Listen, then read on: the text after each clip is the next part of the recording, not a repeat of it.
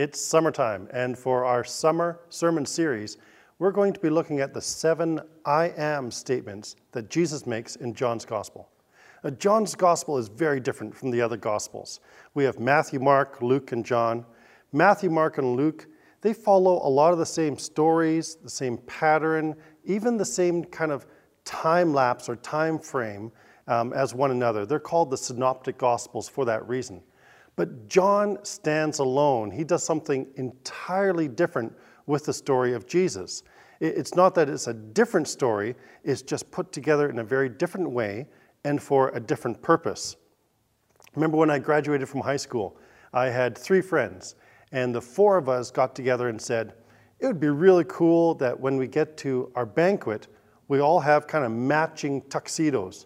We wanted, you know, the, the black tuxedos with the long tails. I don't know, we thought it was cool or something. So we got to the banquet, and myself and two other friends were dressed with our black tuxes and the long tails. Our fourth friend came in, and he had long tails, but he had a white tux. And so in photos of the four of us together, you see the three of us looking very similar. And then there's one guy just standing out all on his own. That's kind of like John's gospel for me. Uh, John's gospel in the four gospels stands out all on its own. Well, John is very clear about why he's writing this gospel message, and we find that out right near the end of the book in John chapter 20 and verse 31. He says this But these are written that you may believe that Jesus is the Messiah, the Son of God, and that by believing you may have life in his name. That was John's purpose, so that you might believe that Jesus is the Messiah, the Son of God, and by believing, you might have life in his name. And that's really our purpose too, for exploring the seven I am statements, so that you and I together might believe that Jesus is the Son of God, and by believing, we might experience life together in his name.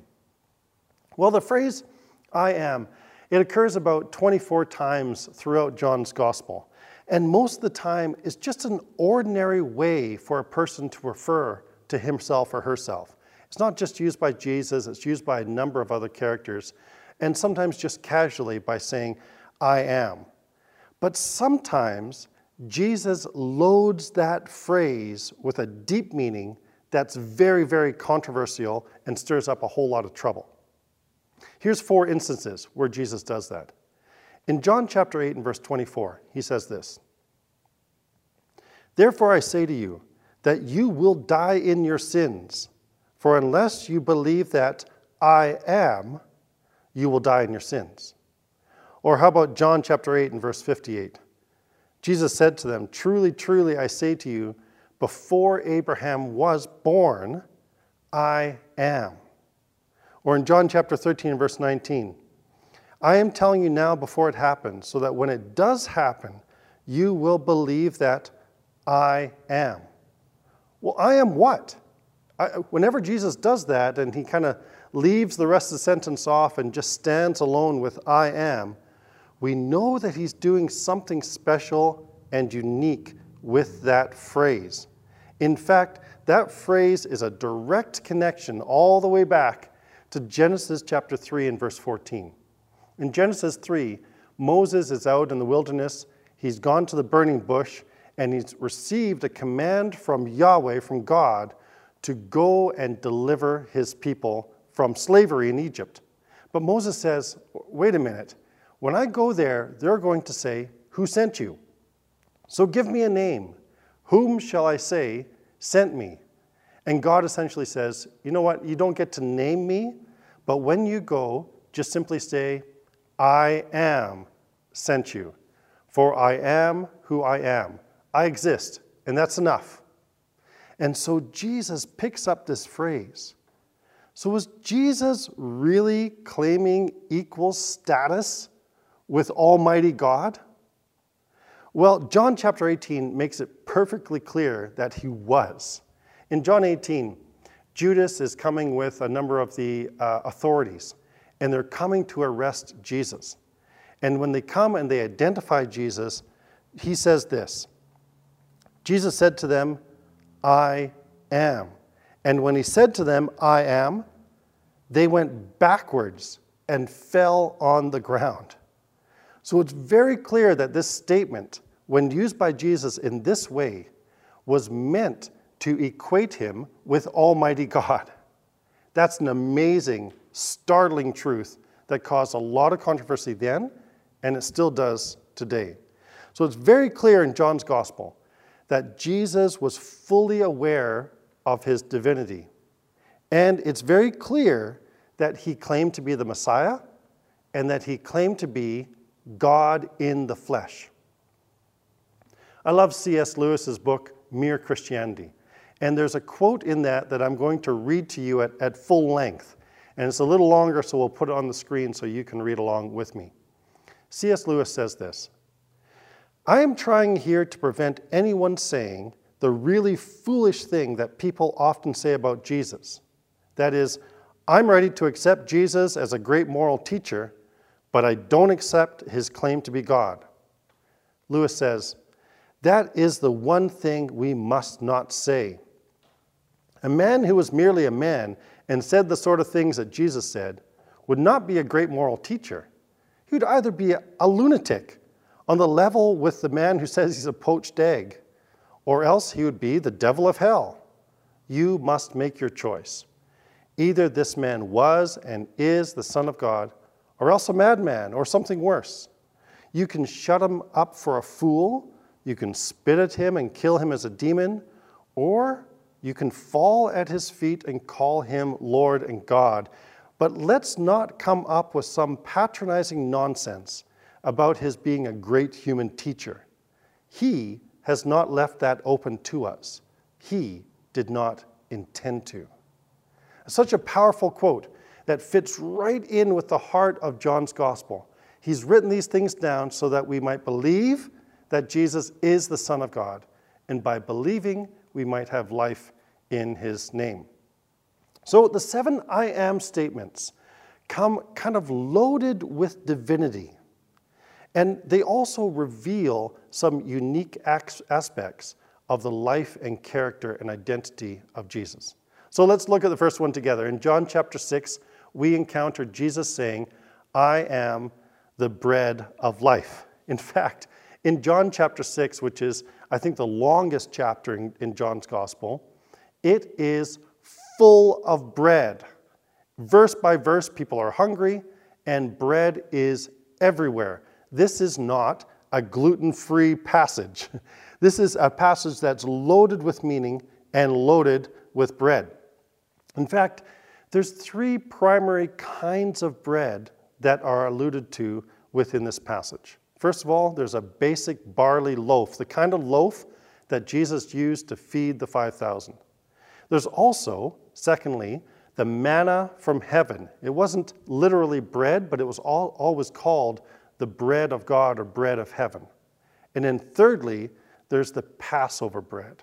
So these three kinds of bread form three distinct sections within this long chapter in John's Gospel. And each type of bread is followed by an increasingly hostile questions from the crowd, from the Jerusalem leaders, and even from the disciples. And these questions end up escalating to the point right at the end of the passage where there's a whole group of people that say, Forget it, I'm out. I'm no longer going to follow this man, Jesus. So, what's the issue? Why were they so upset with Jesus? Well, here, first of all, Jesus claimed to be the bread that satisfies. The bread that satisfies. Uh, it's interesting because as the crowd in the passage, part of the passage we read, as the crowd catches up with Jesus, he speaks directly to them. And he says, You're here simply to satisfy your stomachs. I'm here to satisfy your souls. I'm here to satisfy you with eternal life, not just with temporal life. In the book of Ecclesiastes, we read a fascinating verse. and says that God has placed eternity in the human heart. And Jesus, by his death and resurrection, really wants to fill that longing by providing eternal life to those who believe. So here's the point Jesus didn't come simply to give bread, Jesus came to be bread. He came to be that eternal satisfaction for us. And so, just as an ordinary barley loaf satisfied the crowds in the feeding of the 5,000, so Jesus wants to satisfy our spiritual longing for eternity. And he says that's found in no one else, it's found in me. He claimed to be the bread that satisfies. Second of all, he also claimed to be the bread that was sent from God. This is the reference to the manna, and there's a whole section in the passage about this, and you can dig into it a little bit more because it's fascinating. Manna, or the bread from heaven, was what was provided to the Israelites as they journeyed in the desert from Egypt to the promised land. It was God's provision to sustain them and to give them life while they wandered in the desert. Now Jesus is coming and saying, I am that manna. I am God's provision. I have come down from heaven to be life for the world. And the reaction to that is quite severe. They look at one another, this crowd does, and, and they say, Wait a minute, don't we know this guy's parents? Isn't he kind of a local boy? And now he's claiming what? That he came down from heaven? Yes, exactly. That's exactly what Jesus was claiming, and it stirred up trouble. He equated himself with the holy manna from heaven, God's provision.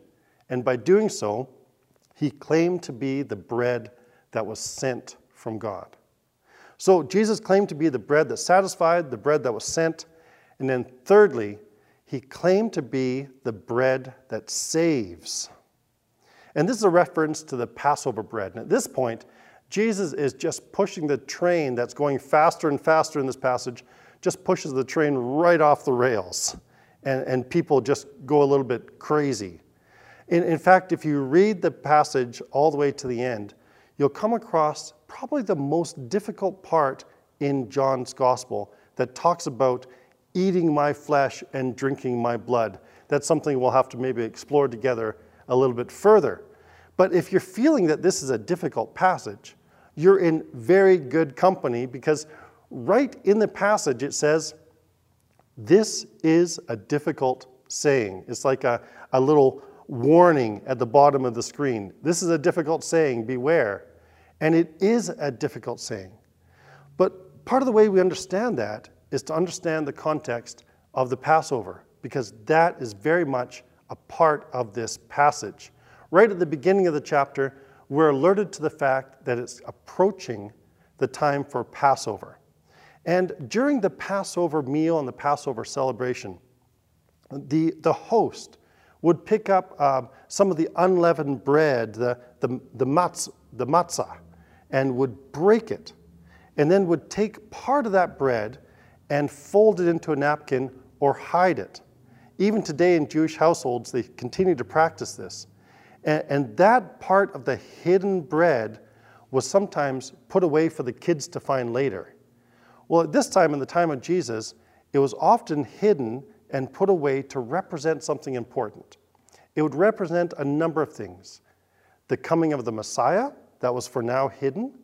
It could also represent the fact that there was still suffering in this world, but there would be a final redemption that is to come. And so when Jesus celebrated the Passover with his disciples, he took that bread, that Afikoman bread, and he broke it. But instead of hiding it, he gave it to his disciples with these startling words Take and eat. This is my body which is for you. Do this in remembrance of me. In other words, the Messiah is no longer hidden. The, the final act of God's redemption is no longer hidden. It is completely fulfilled in Jesus. Jesus is declaring, I am the Messiah, and there's life in my blood and in my body. That's a startling revelation. And it, it, it's so startling that at this point, people are ready just to riot because of what Jesus is actually claiming here. So Jesus made the claim that he was the Messiah from God, and he does this by referencing the Passover bread. So, what about us today? What does all this talk of bread have to do with you and me as we work through this passage and apply it to our lives? Well, this is the longest chapter in, in, John, I think probably the longest chapter in the whole New Testament. I encourage you to read it throughout this week, again and again, all 70 something verses as you go through it. But one thing is for certain in this passage everyone is hungry. It's a hungry passage. And I think we are too. We're hungry for all kinds of things. I think we're hungry for true love. I think we're hungry to have a sense of importance or satisfaction in our work. I think we're, we're hungry for spiritual reality and for truth. We hunger for so, so many things. But like the crowds, we're often so consumed with trying to satisfy our immediate needs and desires that we forget about the eternal satisfaction that is promised only to be found in Jesus. Jesus is the satisfaction for that eternal longing. The core verse that's really found in this passage says this Do not spend all your time and effort and energy pursuing food that spoils, the stuff that's going to pass away, the stuff that is temporary, but seek out the food that endures for eternal life, which the Son of Man will give you. It's interesting, at the time of Jesus, at every meal, bread was present. Uh, but bread wasn't present as the main dish or even a side dish. Uh, bread was more like a utensil, something that you tore off in order to access all the rest of the food on the table. Now, I know that Jesus didn't yell out, I'm the utensil of life. That doesn't have the same ring to it. But he kind of is. He's that essential part of the meal. He is the essential element to help us to satisfy that longing for eternity. He is the utensil of God's grace. It's interesting as we look at different cultures around the world and some that maybe uh, don't have bread on the table all the time. It's interesting what they might think of in terms of the essential part of the meal. Uh, I once worked with a, a gentleman from China, and uh, whenever we went out to a restaurant for a meal, he always made sure he had rice. And his explanation was for me, he said, it's like I have a second stomach that's only for rice, and I'm only satisfied when I finally have rice at the meal. That's the kind of thing we're talking about. I know when my dad, when I was growing up, my dad was a real meat and potatoes kind of man. And if there wasn't potatoes in some form on his plate, no matter what else he had there, he wasn't satisfied. Jesus is like that for us. I know a lot of us have a lot going on on our plates and a lot of good things. But if Jesus is missing from that, we will never be satisfied. That's the kind of image that we have when Jesus says, I am the bread of life. You may fill your life with a lot of good things, but you'll never be fully satisfied until I am part of that and the essential part of that. Without Jesus, we will remain hungry and we will be thirsty for spiritual satisfaction. But with Jesus, as he says, I am the bread of life. Whoever comes to me will never grow, go hungry, and whoever believes in me will never be thirsty. Like the disciples, we want to say, Lord, give us this bread always.